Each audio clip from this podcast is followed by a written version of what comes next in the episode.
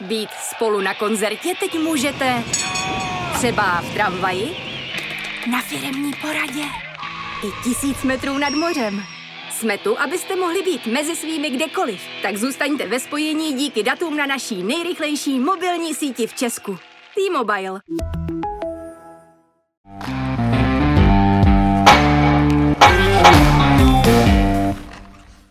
Dobrý den, vášní posluchači, vítáme vás u dalšího dílu hokejového podcastu za Mantinelem, který tentokrát ale bude velmi netradiční, protože se bude odehrávat na horké lince Praha-Riga.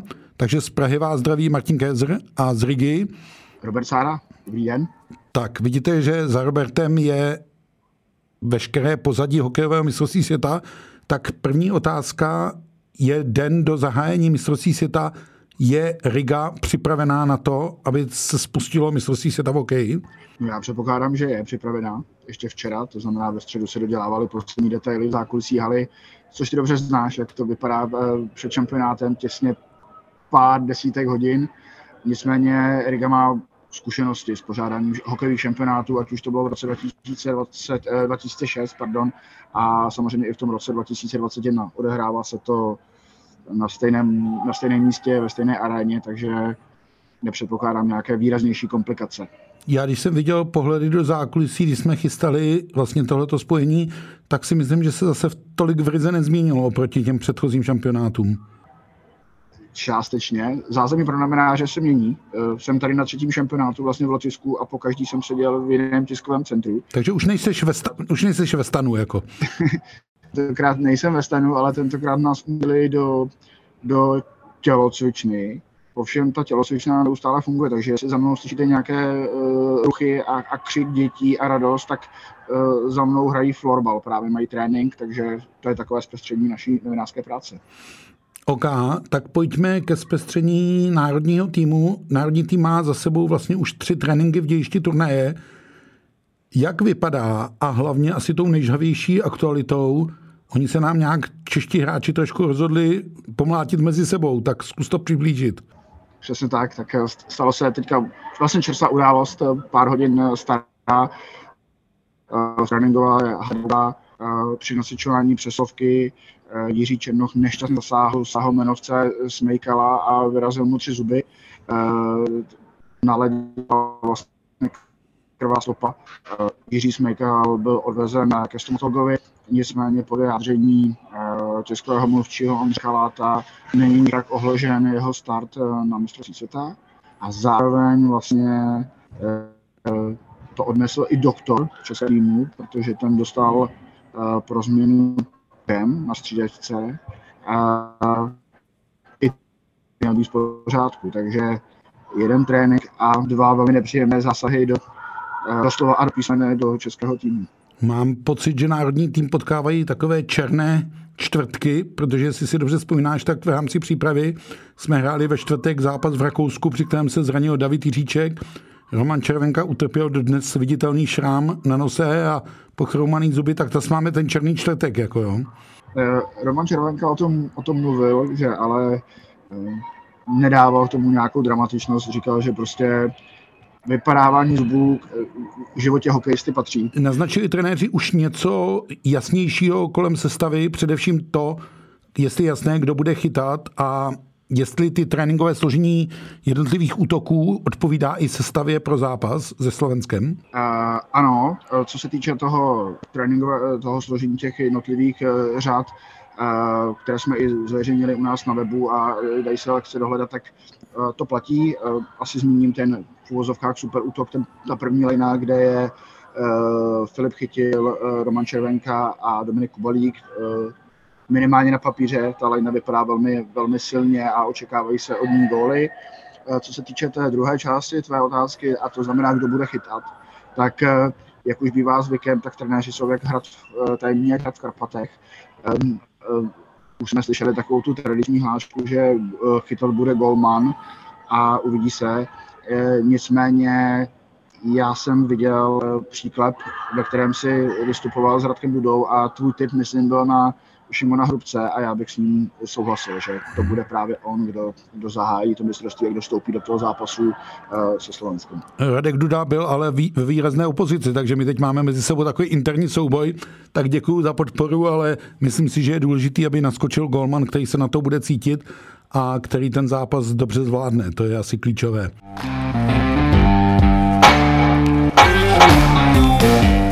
Především se dá si říct, že oba dva golmani, ne tři, eh, dostanou tu příležitost eh, v průběhu toho turnaje, hmm. že se vlastně očekává eh, zapojení obou brankářů. My si asi můžeme typnout, že Marek Langhammer dostane tu pozici trojky, ale jak jsme, máme zkušenost z minulého šampionátu, nutně to neznamená, že by se nedostal mezi tyče, ale můžeme očekávat, že Hrubec a Vejmelka se nějakým způsobem podělí o, té, o ty zápasy v základní skupině a asi k tomu přijdeme taky k tomu, k tomu losu, jak je, jak je, jak je, jaký má vlastně český tým program, ale dá se vlastně očekávat, že ty zápasy budou gradovat, že ta kvalita těch týmů a síla soupeřů se zvyšuje v závěru. Mám na mysli především eh, závěrečná dvě utkání proti Švýcarsku a Kanadě a, a tam už eh, ten tým musí mít nějakou tvář a si znát toho brankáře číslo jedna. Ještě taková věc, začínáme se Slovenskem, my oba jsme přeci jenom trošku starší, já teda víc, ale oba jsme už trošku starší a pamatujeme velké vyhroce, velkou vyhrocenost těch zápasů Československo, vlastně opravdu ten charakter toho derby exfederálního.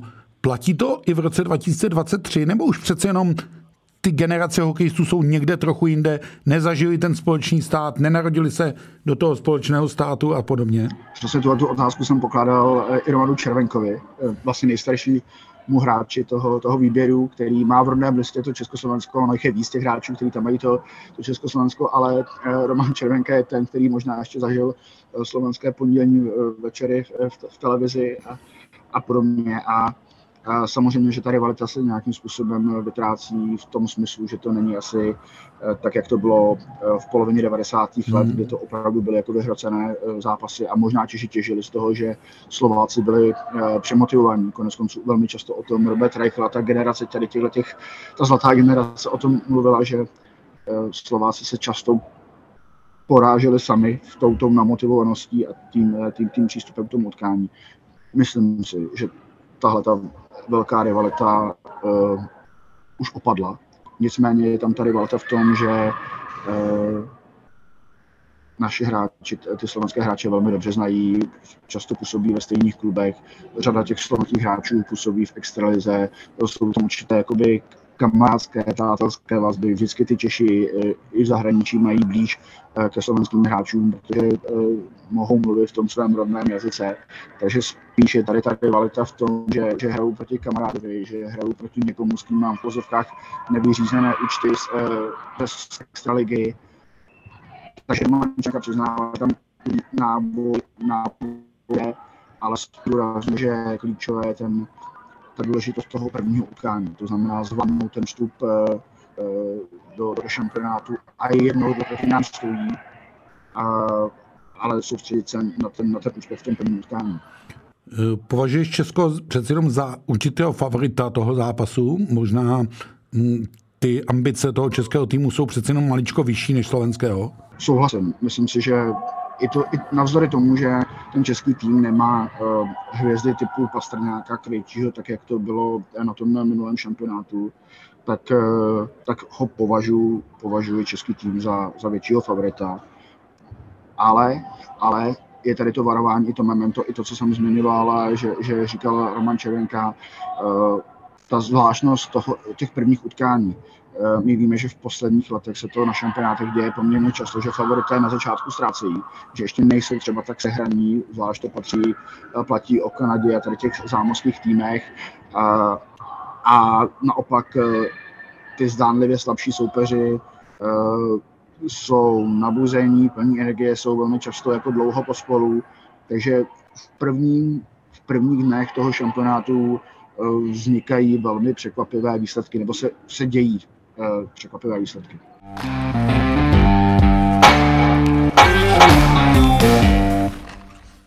Já bych možná připomenul poslední dvě setkání ze Slováky na mistrovství světa. To úplně poslední bylo shodou okolností v Rize, poslední zápas tehdy ve skupině, který vlastně už o ničem nerozhodoval a byla to taková česká selanka. A naopak eh, v roce 2018 v Kodaní jsme Slováky potkali hned na úvod turnaje a oba jsme tam byli, takže si to pamatujeme. Tak, tak dokonce to na, to na to právě dneska vzpomínal i Roman Červenka, že i, i tohle to je varování, jako, že, že, že zkrátka se mu vybaví. Který tam u toho taky byl, že jo? Ano, přesně tak. Eh, když jsme ještě narazili na Rigu, před dvěma lety to byl šampionát bez diváků. Já vím, že si zatím žádný diváky neviděl, to se ještě nezačalo, ale je cítit jiná atmosféra přece jenom toho šampionátu, že ty covidové opatření do něj nezasahují?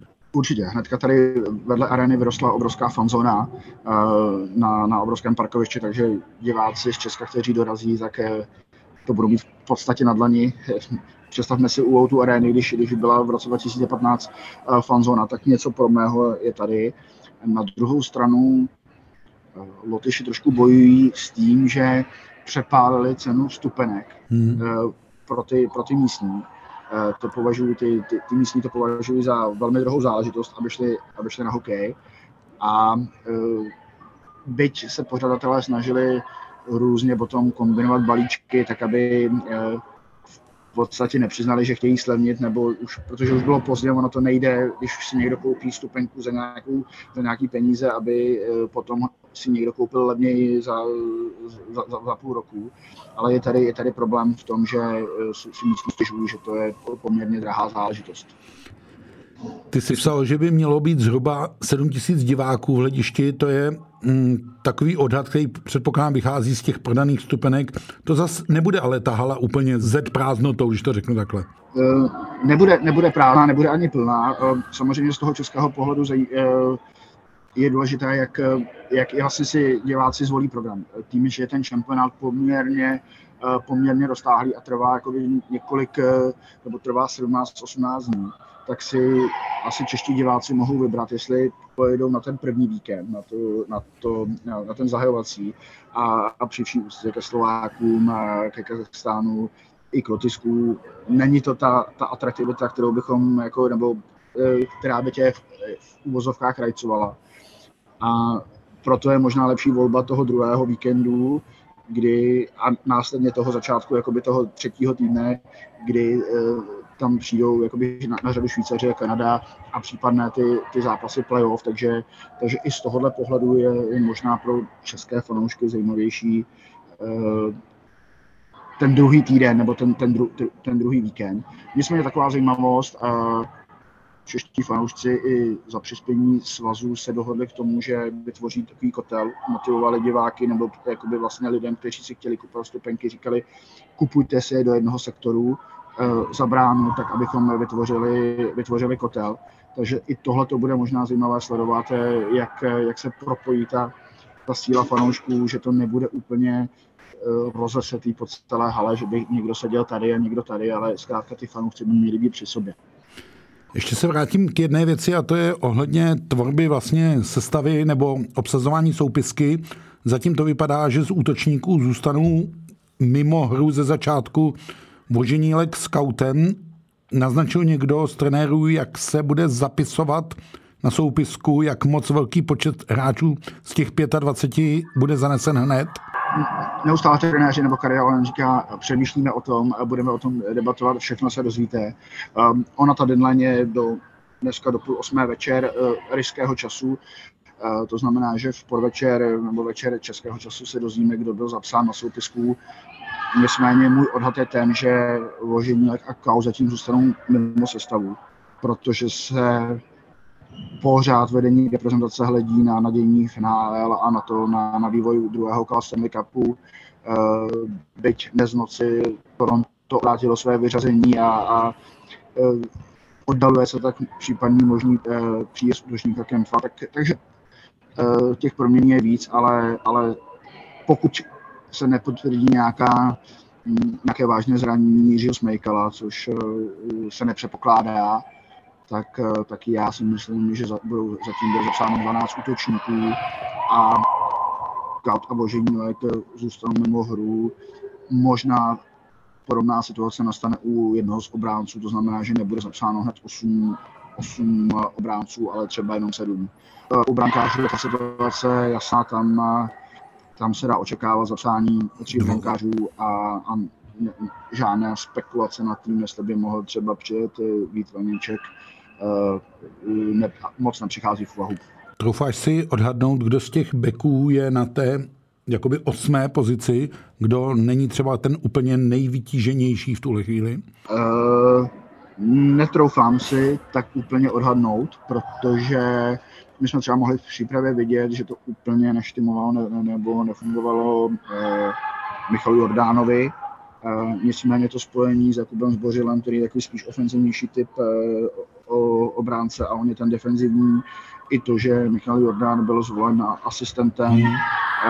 toho týmu, tak ukazuje, že, že by měl být eh, platným členem eh, sestavy, takže Uh, takže tady je to otázka, jestli, jestli, protože ty páry, které, které jsou vytvořeny, vypadají jako velmi stabilně, je ten, uh, spolehá se tam na nějakou souhru, ať už třeba Košťálek Dvořák uh, z toho z, z klubu, Eh, takže, takže nemyslím si, nemyslím si, nebo ne, ne, netroufám si odhadnout, kdo by, kdo by mohl zůstat mimo, mimo tu soupisku. Tak já přispěju typem z Prahy, já nevím, jestli není v té pozici David Němeček, tak trochu je osmého obránce. Jako. Eh, eh, může to být, je, je zároveň ale vlastně otázkou, jestli, jestli nějakým způsobem riskovat nezapsání jednoho, jednoho obránce, jestli je to vlastně jestli to má vlastně jako smysl, protože nevidím moc variant, kdo by jako mohl být. U obrany, ne, u obrany ty varianty nejsou, no. Přesně a, e, je možné taky, že Karialo nebude od začátku hrát na 8 obránců a nebude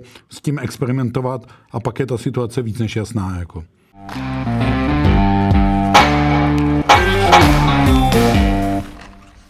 Ještě možná poslední věc.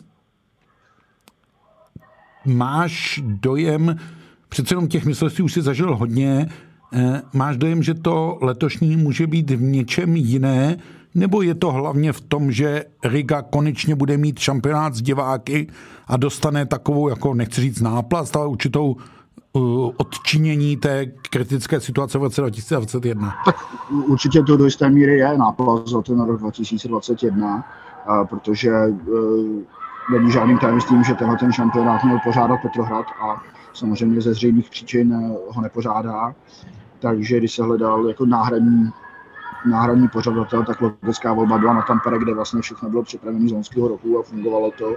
A, a, a tady, kde to, eh, kde to, která vlastně to trošku odstonala, když to tak řeknu, ten covid, eh, nebo to prostě šampionát se vším všude a místní vláda to musela hodně investovat, aby hodně investovat peněz, aby ten šampionát vlastně se uspořádal na skončení nějakým ekonomickým krachem, takže, takže lze to vnímat jako, jako náplast a, a vnímám to tak, že eh, ten šampionát jako bude, bude spojený už jenom tím, že třeba jaké tu panuje jarní počasí, je tady 20 stupňů, je tady fakt krásně, je, pro, pro fanoušky eh, ze zahraničí nebo z, z, i vlastně pro Čechy tu není až tak dráho uh, oproti tomu, co jsme zažili třeba loni, loni v Tampere, takže všechny tyhle ty atributy hrají pro to, aby to byl fanouškovsky zajímavý šampionát.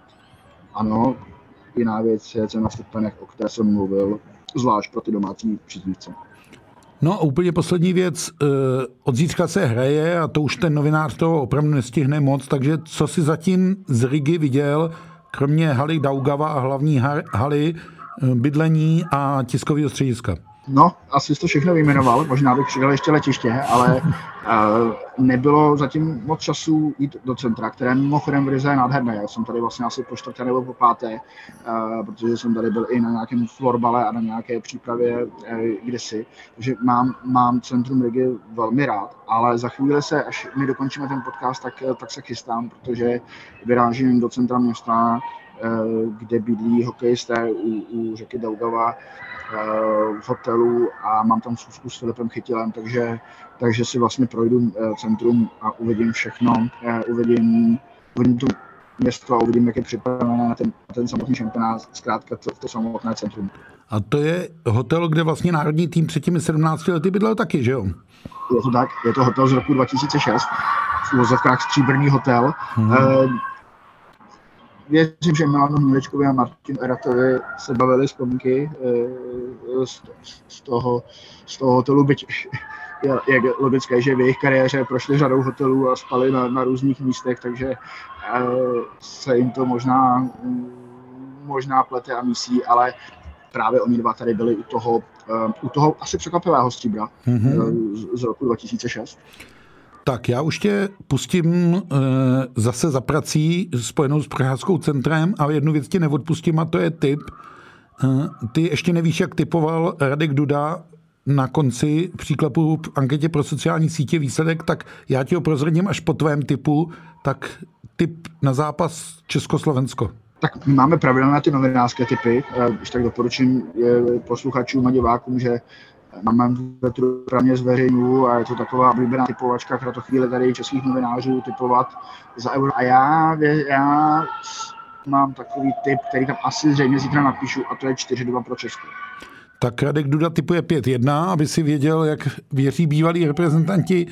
Eh, já připojím svoje taky. Já si myslím, že to bude opravdu těžký zápas. To fakt předvídám, že to nebude jako jednoduchá práce, ale pevně věřím, že na konci bude znít česká hymna jako pro vítězný tým, což by bylo ideální a my se takhle na té lince Praha Riga potkáme zhruba za tři, čtyři dny, až vám tam reprezentanti něco odehrají a budeme si povídat o tom, jak jsme vlastně do toho šampionátu vstoupili. Budeme doufat, že nikdo další nepřijde o zuby, ani eh, hokejisti, ale ani vy. I vy na sebe dáte pozor, pamatuju taky šampionáty, kdy si novináři způsobili spíš úrazy jako než hráči, tak na tohle taky pozor. Eh, přeji vám, ať vám vydrží v ryze dobré počasí, ať se vám dobře píše a zase někdy v tomhle netradičním formátu podcastu se budu těšit na viděnou. V tuhle chvíli se od mikrofonu z Prahy loučí Martin Kézer. A Ziggy Robert Sára. Naslyšenou.